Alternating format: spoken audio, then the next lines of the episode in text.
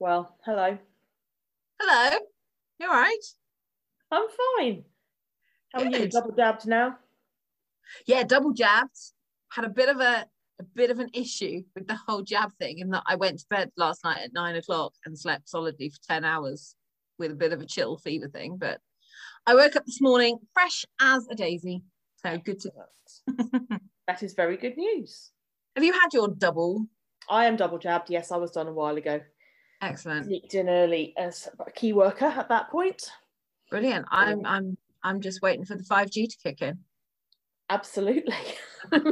it's not as good as you think it's going to be. I'm going to warn you now. like the gay agenda, I never got my copy of that either. Oh, People you no. things and it never shows up. Still waiting for that. I well.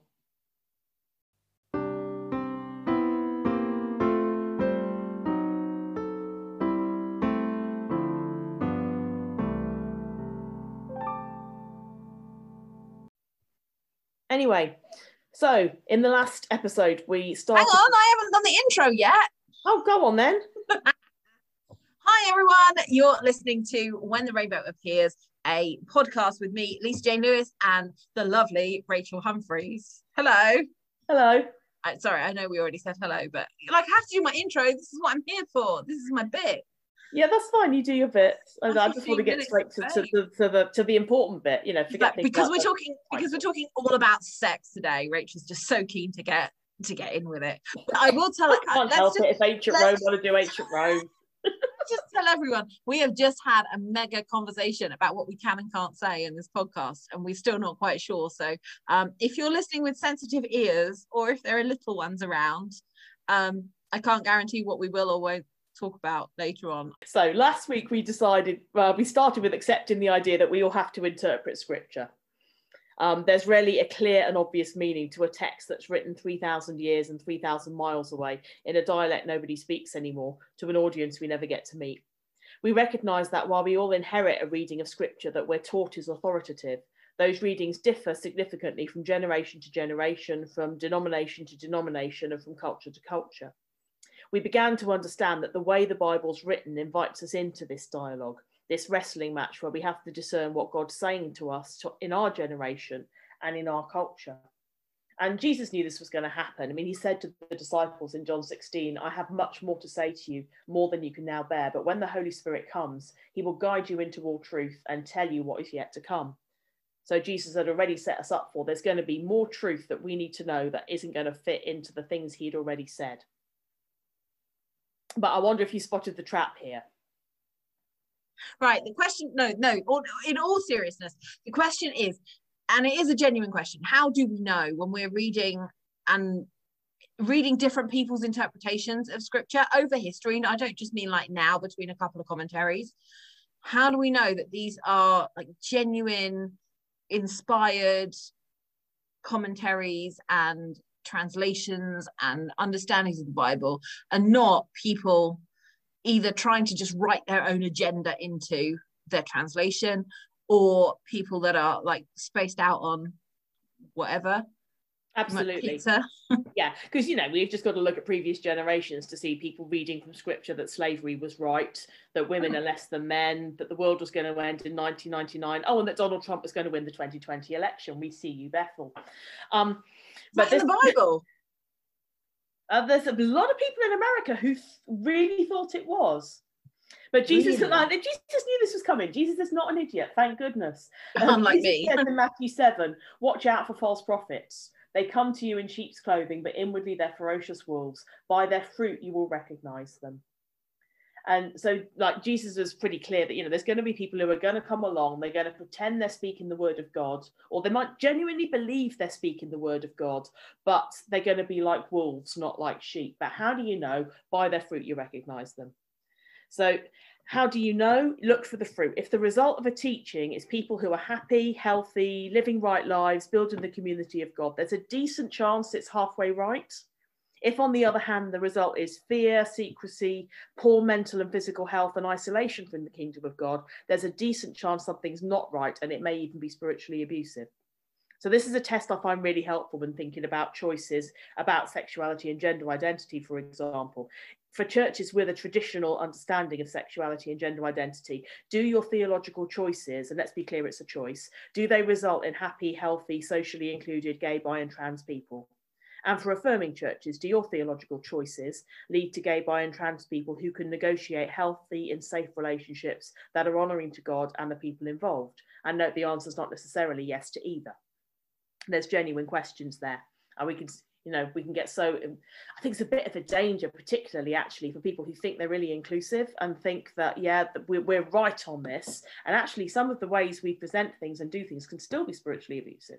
And we have to watch out for that just because you know you feel like you're on the side of the righteous doesn't mean you're always right. Yeah absolutely. That's a little bit that conversation we were having in um, episode one about conversion therapy. You know yeah. there are some there are some real genuine people who have you know it's none of it's coming from a bad place. It's coming from a place of love and and their understanding of what the bible says. And they they just want person to be as they see it healed. Absolutely. It, it's not coming from a malicious place but it's not. But you have to look at the fruit. Right exactly the exactly. fruit of what you're doing is damaged people who think they'd be better off dead than gay yeah. that's not working. Right exactly. No matter how good your intentions are. Absolutely. Intention at that point does not matter. Your impact right. is people would rather be dead than gay and that's not all right. Right absolutely also replace trans. Sorry, I was just using that for brevity, but any of the identities could equally be included in that sense. Absolutely, absolutely.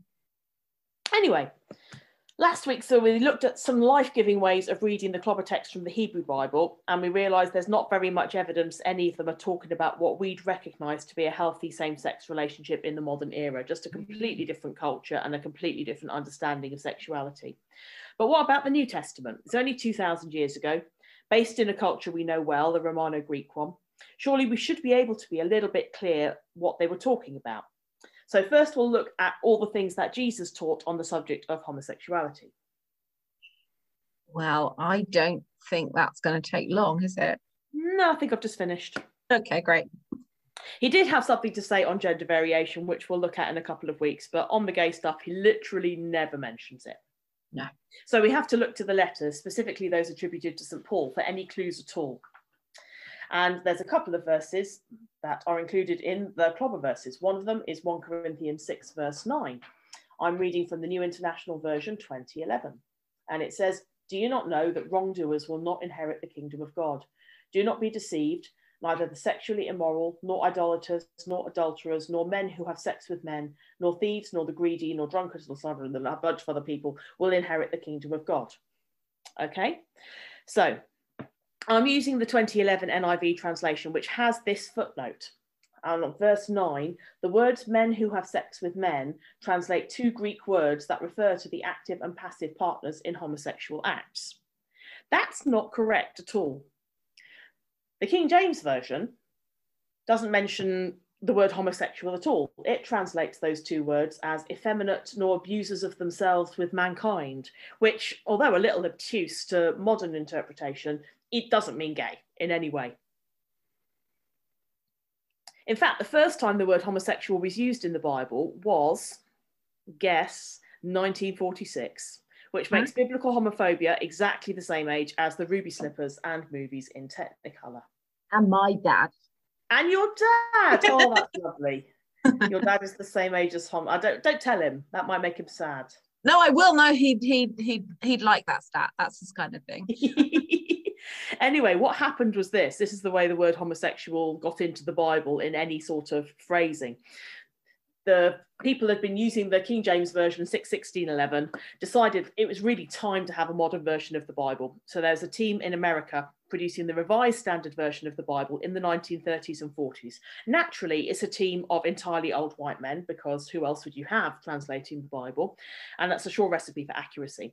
But they came across these two words and they weren't sure how to translate them because they're kind of obscure they looked at an English translation of a German translation of the text, because at the same time, there's a German team working on a modern German translation of the Bible. It's the 1940s. So communication between American academics and German academics is not at its best. they're more unlikely to be dropping bombs on each other at that point. So they couldn't actually talk to the German translation team and say, what on earth have you done with these verses? There was a bloke in England who had got a copy of the German attempts at translation of that passage and translated it into English for his own purposes. So they looked at his translation of the German interpretation. The Germans, actually, we now know, had translated those words with the German word for a boy molester, which fits exactly with how people had interpreted it through history. The English translator had looked at boy molester and translated that as homosexual. I don't know who that English translator was, but the weight of history that has followed that casual decision that I presume it was a he made is actually quite scary and quite shocking. The RSV translators in America didn't know enough German to argue. They couldn't talk to the team because it's the middle of the Second World War. So they used that as authoritative and put homosexual into the 1946 edition of the New Testament, and it was published.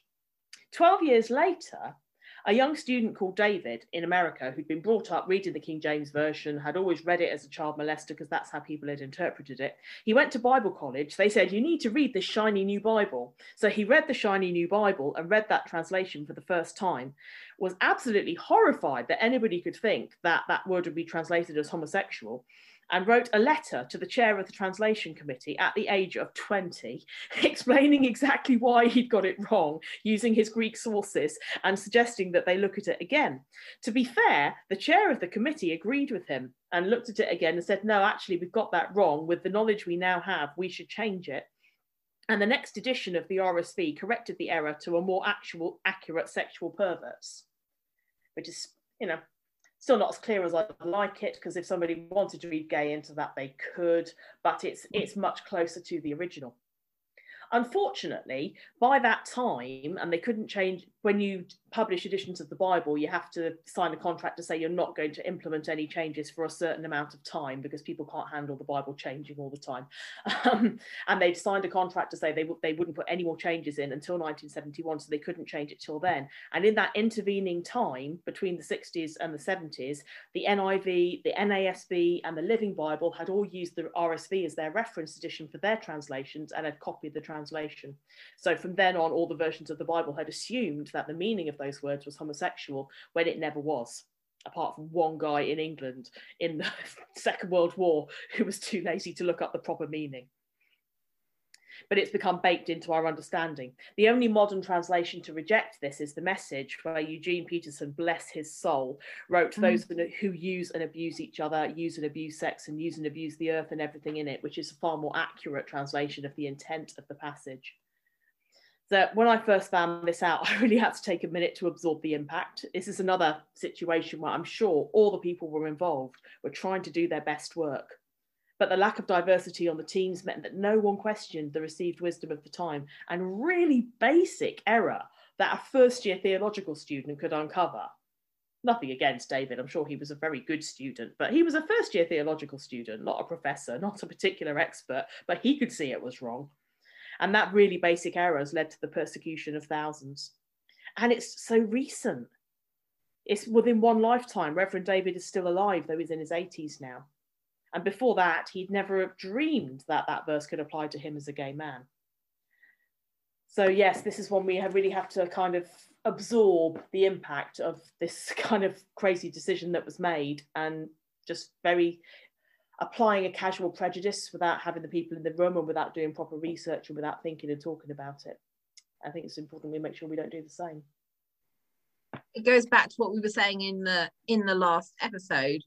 When you say or when you hear people say the Bible clearly says, mm. well, no, no, it doesn't. Yeah. It really, it really doesn't. It genuinely doesn't. And when you start to understand a bit more about this, uh, world of how Bible translations have occurred over history and how they're still occurring today, mm. then you really need to question when someone yeah. says the Bible clearly says. That's it, because the one thing these two words are not is clear. Right, exactly. There's one that there's one that's a common Greek word. It's got a lot of meanings. We don't know which one Paul meant. It could have had several. And there's another one that probably Paul made up. So literally, we have no, you know, it's like if I make up a word like spifflebunk or something, and then expect you to know what it means. You That's a great word. What was that word? Spifflebunk. I just made that up. Is that a nice what does it what does it mean? I like it. I don't even know yet. If I was. Paul and writing it to, to somebody in a letter, I hope I would have decided by then. But you'd have to listen to me use it a number of ways in a number of different contexts before you begin to work out really what I mean by it. And Yeah. Paul very unhelpfully doesn't do that. He uses it twice and then nobody ever uses it again except for quoting Paul. So we really have to do some guesswork, and guesswork is where your prejudices come out. Absolutely. And you, I need a bad person who is something to do with X and Y. It must be that person because I don't like them, or because I've been told they're a bad person. Anyway, let's have a look at what it actually, what we do know about what they might mean. But at the end, it's going. Translation is always interpretation. If you've ever done any translation work, you know this. It's always interpretation. Things in one language don't just map onto things in another language. Even if you think about like bread, bread in English, you think of generally speaking, a sort of squarish cuboid loaf that you cut into slices for toast. Bread in France, baguette. Big stick, Yeah, bread in Egypt, flatbread. flat thing. Yeah. Bread in Subway, disgusting stuff that I. Yeah, no, that's true. I agree with that. but Just- if I'm being honest, just bread in America is just very, very Yeah. inferior. but even a simple word like that brings totally different assumptions depending what culture you're coming from, and sometimes you just need to explain things. Anyway, to talk about these, we need to talk about sexuality in the ancient Roman Empire, in which Corinth is a major city. So, Roman men, again, marriages are usually arranged. Roman men were usually married, they would have had children. It's their duty to have intercourse with their wife to ensure succession of their property and their business. But the difference to us now is that as long as they had intercourse with their wife and produced appropriate children, it was completely socially acceptable for them to have intercourse with female and male slaves, with female or male prostitutes, or with boys who weren't citizens. And that wasn't a bad thing. That was just what a kind of acceptable leisure activity, if you like, and kind of expected, particularly if you were a person of any status or any money. The only off limits people were male Roman citizens or another man's wife or daughters because they were considered his property. Slaves, prostitutes, non citizens don't count. They're available, they're free game, anybody can have them anytime. Don't mistake this for random promiscuity. Despite the tales of the Roman emperors, most of Roman society and family life was very orderly, and love often grew in the arranged marriages. But Roman society didn't have a negative view of supplementary forms of sex, if you like. The only thing that they did have a negative view about was a man diminishing his status by allowing himself to be penetrated. That's the taboo in Roman society. Because the most important thing for a Roman man isn't orientation or desire, but it's dominance, it's power, it's status. And you establish power in Roman society by penetration. And the richer you were, the more that was a big deal. So, because dominance is the dominant characteristic, basically anybody who's being penetrated is being humiliated, being made less, which is, of course, fine if you're a slave or a woman anyway, because you're already less. But if you were a man and you were allowing yourself to be made less by somebody else, that would have been very shameful and disgraceful, not because of the gender, but because of you being the person allowing yourself to be penetrated because dominance is the dominant characteristic, that makes then many of the relationships abusive. And the the um, practice of pederasty, keeping a boy to rape, was normalised, particularly in senior officers in the army and politicians and people of power. Some writers try to romanticise those relationships. It's possible, you know, that there may have been feelings on both sides, but the fact remains that sex with a minor is rape always. And in those power dynamics, whatever feelings may emerge is still a wrong thing to do. Even people in that society recognised that, religious Jews, particularly like Paul and Philo, found this as repulsive as we would now. There must have been, of course, because gay people are not new.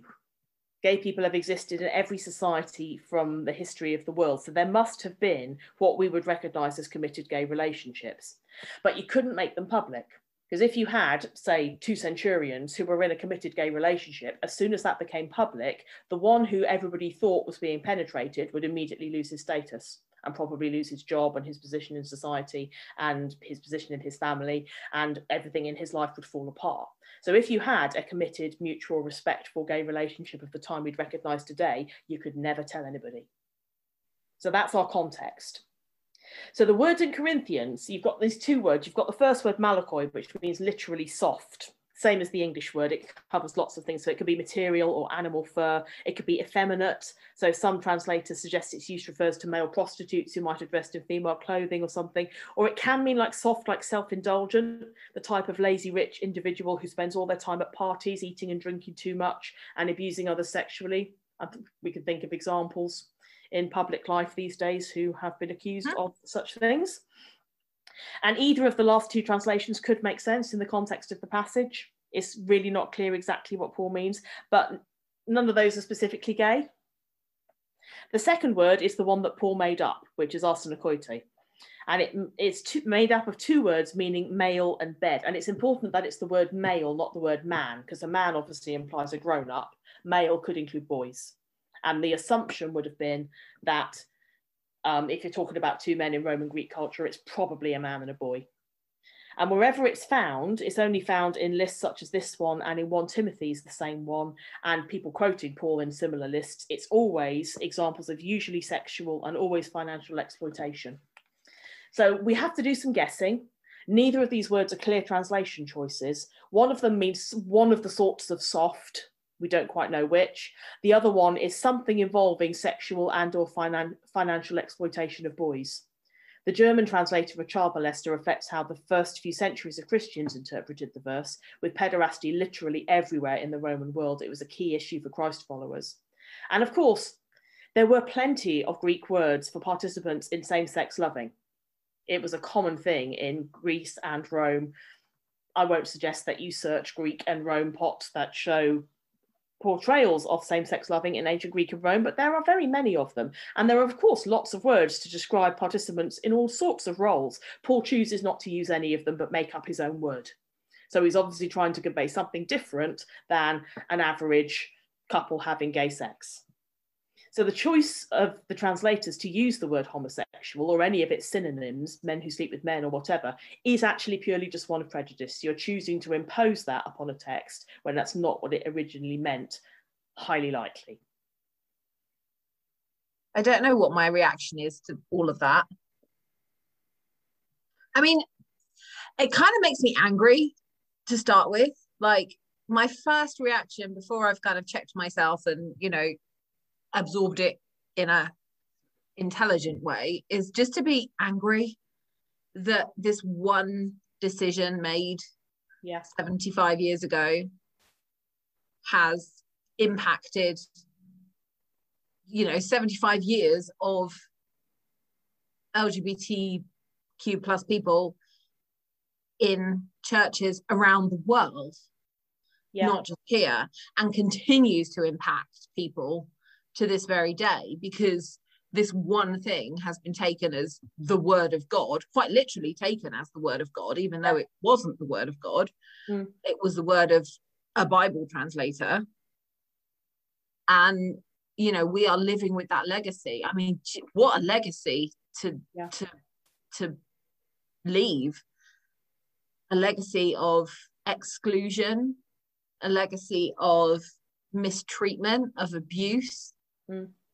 That is that is not an easy one. So my first, you know, my first emotional reaction is just to be really angry about that. But then, you know, I do add my rather limited intelligence, but some intelligence onto it, and then I can, I can understand why it was done, because like anything, it's been written into a culture, and you know, the 1940s in the UK is not a place where you know homosexuality no. any kind of otherness is accepted. This is where alan turing comes back from having saved the world by cracking right. the enigma code and then gets arrested for being gay and chemically exactly.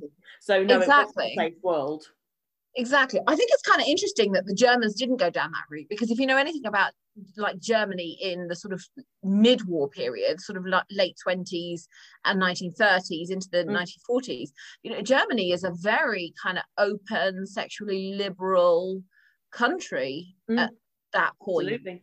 So with, with, the, with, the, biggest library of material on the history of transgender stuff. Absolutely, in, in absolutely. Which and you the, know the famous picture of the Nazis burning books. That's yeah. the transgender library going up. Yes, absolutely. As a result and, of which we now have basically very, very little historical material on the history of just transgender people because it all got burned by the Nazis. No, exactly. And the, the club scene in in Berlin it, mm. at that time is is just epic. I would love to have been living in Berlin at that time. It, it yeah. would have been amazing. Um, you know, if if people don't know it, then you know the, the kind of stagey version of it is is the musical Cabaret, which is my favorite musical. Of course, it is my favorite musical. um, but it it just tells the story of what was going on in Berlin right into the time of the war, and then you know along comes the Third Reich, and homosexuals are then you know absolutely penalized and continued to be penalized. And continued yes they got free even after to then put back in prison. Absolutely absolutely. So that that didn't stop. But it's just interesting to me that the german translators didn't didn't translate. No because they were they were in a culture that was at ease with gay people and wasn't exactly. freaked out by them. So they read it and went well it can't be that obviously can't be that. Exactly and but they were, that is the difference. That they were in a culture gay that, people and you have out gay people in your life, then you look at that and you go, well, that can't possibly mean that, right? Because that would be ridiculous. Exactly. exactly. So it has to be something else. So what is it? Let's look deeper. Let's yeah. Let Let's really try to understand it. So you know, kudos to the Germans, really. Absolutely. Anyway, should we go to Rome? Yeah, let's do that. I'd love to go to Rome. I'd love to go anywhere other than my house right now. honestly, isolation. Anyway, I'd love to go to Rome. This will be a whistle stop tour of a fascinating and complicated subject. If you want to know more, I recommend Dr. Jim Brownson, who has both extensive YouTube material and an excellent book on the subject. This is for many people the deciding passage. We can dismiss Leviticus really easily as a bunch of rules we don't follow anymore because we don't follow the rest. Sodom isn't about gay relationships any more than it's about mobile phones, and Corinthians is an obvious translation error. But Romans, this book's the heart of the evangelical faith. It's also the only mention of women. So where you land on this may well depend on how you read Romans 1. So let's have a read. I'm going to read the whole thing because the flow of logic through this is important. Starting at verse 18. The wrath of God is being revealed from heaven against all the godlessness and wickedness of people who suppress the truth by their wickedness, since what may be known about God is plain to them because God has made it plain to them. For since the creation of the world, God's invisible qualities, his eternal power and divine nature have been clearly seen, being understood from what has been made, so that people are without excuse.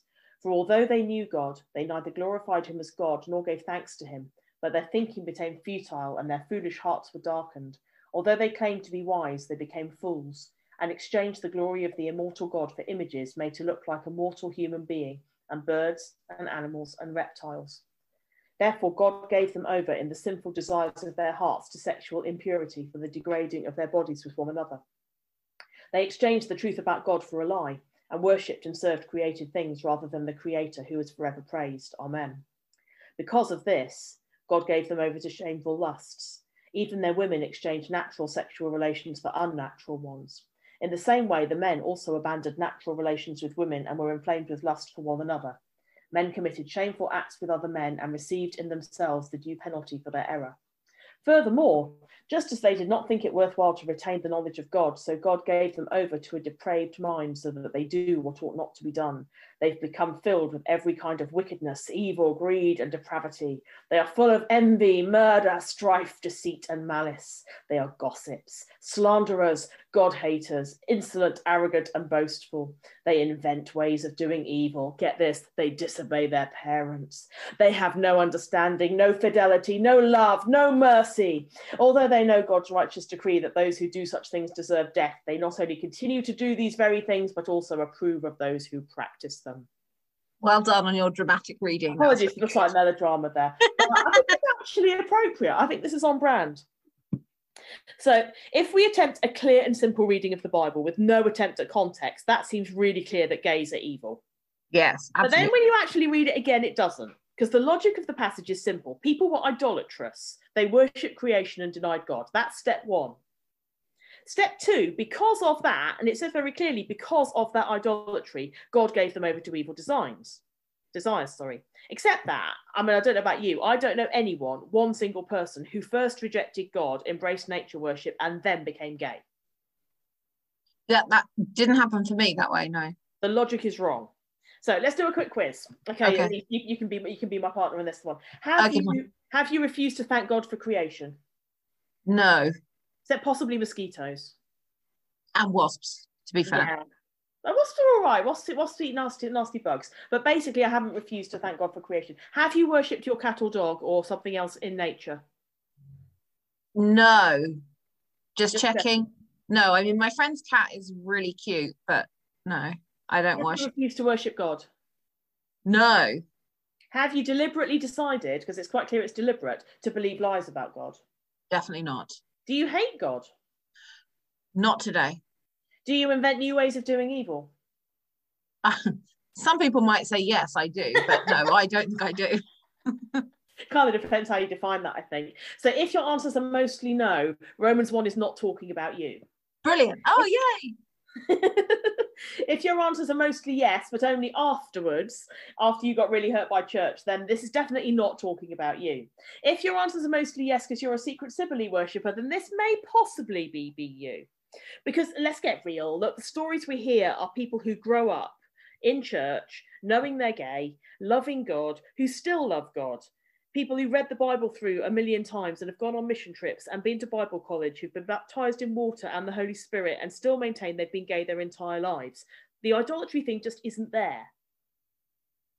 You know, and the, the people I know are people who've been worship leaders and house group leaders, who've been missionaries, who have given their entire lives to God and are still gay. Yeah? Yeah, The definitely. logic is different. The idolatry isn't there, the rebellion isn't there. Don't get me wrong, I also know people who, after the church has treated them so horribly that they don't feel they can ever go back there, they may then leave the church, become pagans, and hate anything to do with God because they were hurt and treated so badly. But that's the wrong order. That's not what Romans 1 is talking about. No, and that's completely understandable as well. Believe me, I have absolute respect and love for those people because I, I, I feel where they're coming from. I've come close myself. Exactly. So that can't be what Paul's talking about. The order is wrong. We may have to resort to context again right now. Can we go to Pompeii? There isn't a letter to the church in Pompeii, but because Pompeii's preserved so well, it gives us a really idea of how really clear idea of how this concept of penetration equals power looks like in practice. And it was not what we today consider family friendly. The wing of Naples Museum that houses the Pompeii artifacts was bricked up and closed to the public until the year 2000. And the reason for that is because a ridiculous percentage of the exhibits are 18 certificate. You have, now, how can we describe these pictures, Lise? I don't know. I mean, how? What? What words are we allowed to say? We're allowed to say penis because we've said that. That's, we- bi- are we- that's biological, that's fine. Yeah. Are we allowed to use the colloquial? I think we can go a little Dick? colloquial. Can we go with dick? I think we can. I think we have to. I think this is the original. Like, like this is the original dick pic right here, Yeah. isn't it? Like, there's we have to describe to the poor listeners what we're being forced to look at here. I mean, firstly, it's utterly brilliant. So it's it's of no hardship to look at any of these images at all. I want to pick up what you said there. There was no letter to Pompeii. I wish that Paul had written a letter to Pompeii because I would love to read that. But more importantly, I'd have loved to have read Pompeii's reply to Paul's letter. anyway, yeah, so I'm seeing a pavement with a lovely picture of a male member embossed upon the paving stones. Yes. Um, there's a lovely wall plaque here, and the size of this particular individual's apparatus is I mean, greater than his height, I think we could agree. I think that guy has a slight medical issue, to be honest. Yeah. I think he needs a doctor. We have some frescoes of some people who seem to be enjoying themselves quite a lot. And this is not, you know, this wasn't in a brothel or something. This was in the chip shop or, you know, Yeah, no, no, people- house. You know, this is had the, there's one, isn't there? There's one in Pompeii where it was basically what they believe to be the dining room, and it's just a massive picture of two people shagging yes. in mosaic stone. I mean, it's it's wonderful art. I love it. with time and care over hours. And Exactly. the hilarious one is that there's this it's a good luck charm and it's on a little key ring you know that you you might hang around your neck or you know keep on your key ring or whatever and it's basically a giant flying penis with a tail it's quite hilarious can't quite- I can't really- these things I can't really see that one very well. Is that what it is? yeah A flying penis keyring. yeah I want a flying penis keyring, don't you? I mean, who wouldn't want that? Uh, I'll leave you in your bisexual delight on that one. I think I may opt out. But yeah, basically, the, the, the, Museum of Pompeii is filled with thousands of these things, and you've got amulets, you've got statues, you've got paintings, you've got sex toys, carved like the... pavements, carved onto walls in your average everyday locations. I like the giant cock in a temple. That's right, like a cock and balls, like the kind of comedy ones that people draw today. Yes. In a temple. That's yeah, really like it was spray painted by a 14 year old. It totally looks like that. They just now spray painted Yeah. yeah. now, it may be that Pompeii was a little special, even among Roman towns, for its emphasis yeah. on the phallus. But honestly, even if you look in the Roman Museum at St Albans, which is designed for kids, this is to take me to take my year fours on a school trip. You can't quite escape them. You've still got the little good luck charms sneaking in everywhere, even in the St Albans Children's Museum. I, I remember when I was at school and we were studying the Bayeux Tapestry. There's like a giant cock on the Bayeux Tapestry, and you can't hide it. It's because no. it's lovingly sewn into the fabric. You can imagine the nuns enjoying that one. but I think I bought a postcard of that when I went there to see it. That would not surprise me at all. I think that's the postcard I bought was the one. Yeah. So while while in medieval times you have one nun sneaking a quick one in and getting away with it, in Roman times, literally, it's ubiquitous. It's the standard decoration for everything. And whether it's exerting dominance over others or invoking the power of the penis as protection, which is a bizarre concept to us, it's the symbol of power you can see how Paul's injunction to submit to one another out of reverence for Christ would have been revolutionary in that culture where every relationship is basically defined by penis power. What about Rome itself? So when we when we learn our Roman history in primary school, we tend to focus on central heating and soldiers' uniforms rather than the juicy bits because you know people are seven. But you think about the Roman Emperor Caligula, who reigned from 39 to 43 AD. So this is just after Jesus' resurrection. Anybody following Jesus in that era is going to be really familiar with the Caligula story. He is famous for the following things. He turned the royal palace into a brothel. He wore out his male sexual partners. He humiliated the wives of his senators by raping them at parties. Charming guy. He scorned Jewish practices and monotheism, so he was particularly hated by Jewish people for obvious reasons. He set up a statue of himself as God. Classy. There were rumours of incest, many acts of barbaric cruelty and madness, for example, declaring his horse a senator. And there was a phrase used about him that he received the due penalty in his body. Have we seen that somewhere before? When his guards assassinated him because he was basically so horrible to everybody. So this is a really really famous person really well known in in jewish culture particularly fits in the right time period. And there's several points at which you can think ah romans one could really be talking about caligula. There's a lot of points there even words that match and phrases that are the same. On the other hand you can look at the gods so the most important among many gods and goddesses in Rome at this time is Cybele, or also known as the Magna Mater or the Great Mother. She was supposedly the goddess of Troy and guarded Aeneas on his journey to found the city of Rome and is still its protector. She's celebrated in a range of annual festivals, the biggest of which is in March. It's become a huge deal in Rome, especially since Livia, the wife of Emperor Augustus, was the high priestess and they celebrate with plays, chariot races in the Circus Maximus, then 10 days of music, dancing, and orgies, pleasant, where the priestesses, and the priestesses are the main people in this particular cult, they use dildos to penetrate the eunuch priests. Or the priests are known as the Galli, and the Galli then use dildos to penetrate each other. Could this possibly be something Paul might be talking about? The highlight of the festival, and really uh, sensitive ears might wish to skip the next 20 seconds. According to the Roman writer Lucian, is the day of blood when any man who wants to join the Galli has to castrate himself, then run around the town carrying what he's cut off. At some point, he throws his part into the doorway of a house, and that house has to provide him with women's clothes and jewellery, which he will wear from now on. Just sounds like a normal day in London, doesn't it? Lucian probably exaggerates, to be fair. Romans really loved calm and order, and there was probably a lot more bull's blood than human and the Romans eventually banned the Galli ceremony, thinking it was barbaric. But at the time of Paul, it was still part of the rhythm of the year, and any Jewish person who's living in Rome would have been familiar with the rumours, even if they weren't exactly the reality. But the thing is, you see, the rumour is exactly what Paul wants. What he's doing in Romans 1 is he's setting up a straw man of a spitting image style evil Gentile so he can pop the bubble of the self righteous Jewish believers in chapter 2 and say they're no better. But what he needs is a good caricature for chapter one. So he describes a situation of extreme idol worship indulging lustful desires. He describes women in unnatural sexual acts against nature. And the Greek there means non procreative sex. So it could be any kind of sex that is not going to make a baby, basically. It doesn't say women with women. So it could be these priestesses using dildos on their eunuch priests.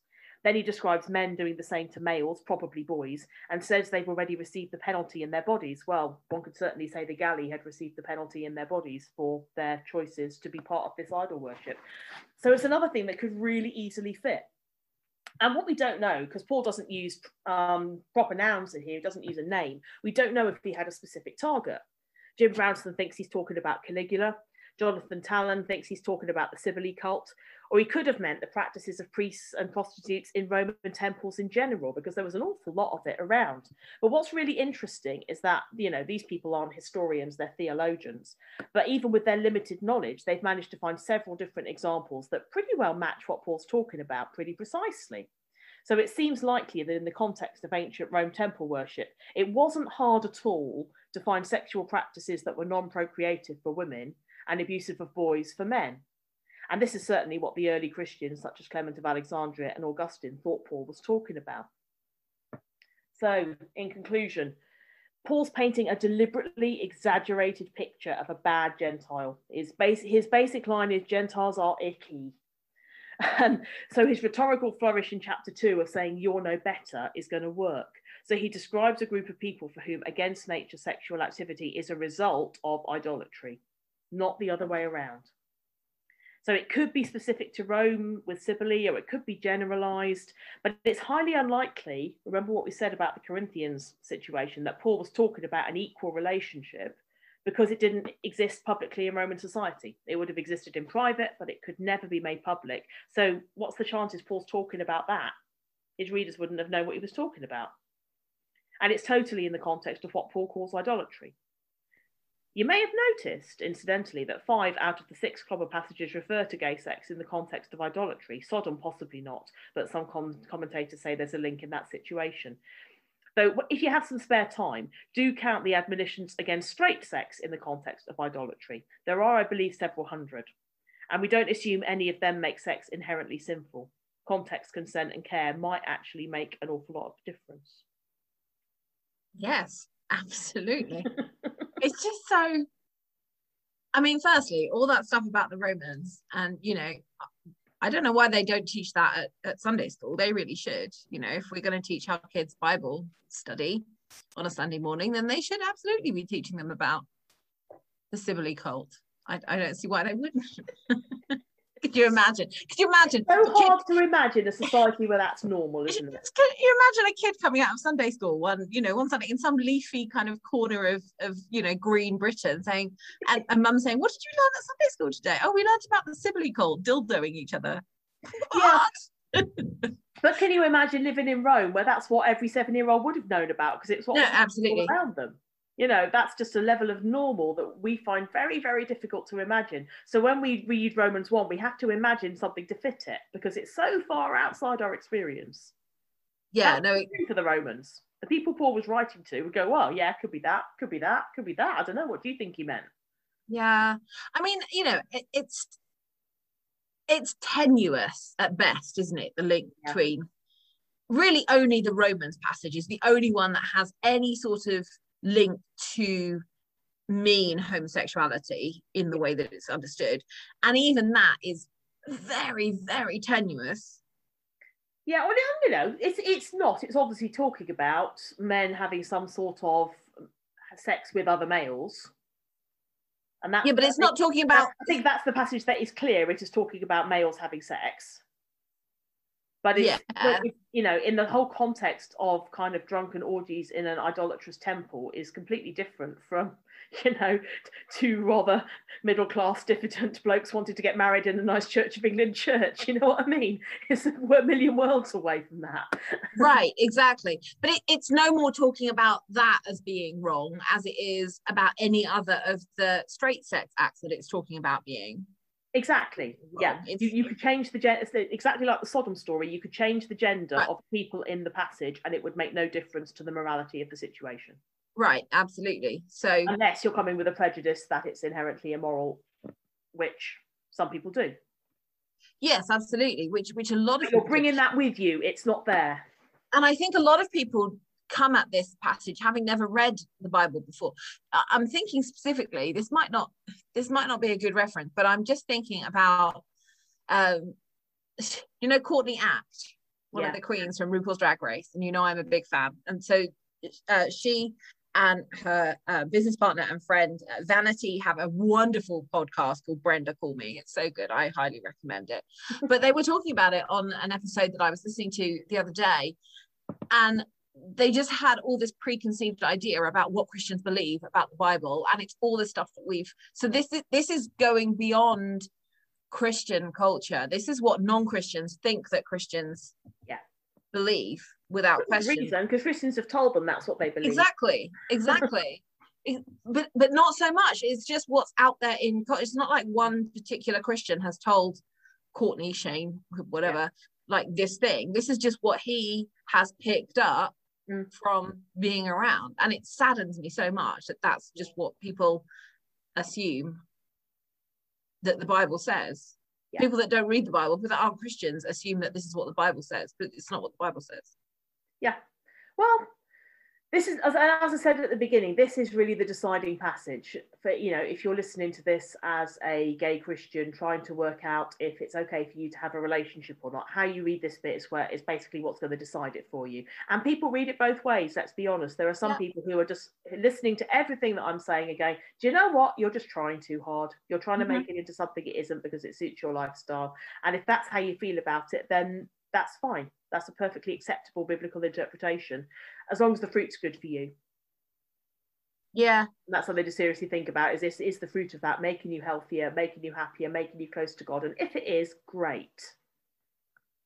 But if you're yeah. looking at it and thinking the fruit of this in my life is terrible, I feel really bad, I can't cope anymore, there is lots and lots of space to read it differently and still respect it. In fact, to respect it more, because let's face it, gay Christians have put more work into Romans 1 than anybody else. We are not chucking out the Bible. We are trying really, really hard to understand it, much more than the people who just read it and go, oh, it's that, and spend precisely 10 seconds thinking about it. Yeah, absolutely. I think that's where, um, you know, that's one of the things that really riles me is when I've been told, you probably have been told, I've been told myself by numerous people on numerous occasions, oh, so you're you you're ignoring the bible on that then or you're you're dismissing the bible or you don't you don't believe the bible anymore? Mm. like uh how much study have you done on this? Yeah. and how much study have i done on this? Let's just have a little survey going on here right now. And remembering that everybody up to the 1940s basically assumed it meant child abuse. Child molesters yeah. And yeah. i have no problem with the bible being very very strongly against child abuse. I'm uh, very happy with that I, I just for the record, I'm very happy with that too. Anyway, that's that for this week, I think. Hit us up on Twitter. We're there as at Rainbow Pod UK. Or if you'd rather drop us an email, you can use when the rainbow appears at gmail.com. That's when the rainbow appears at gmail.com. We look forward to hearing from you. See you next episode. See you next time.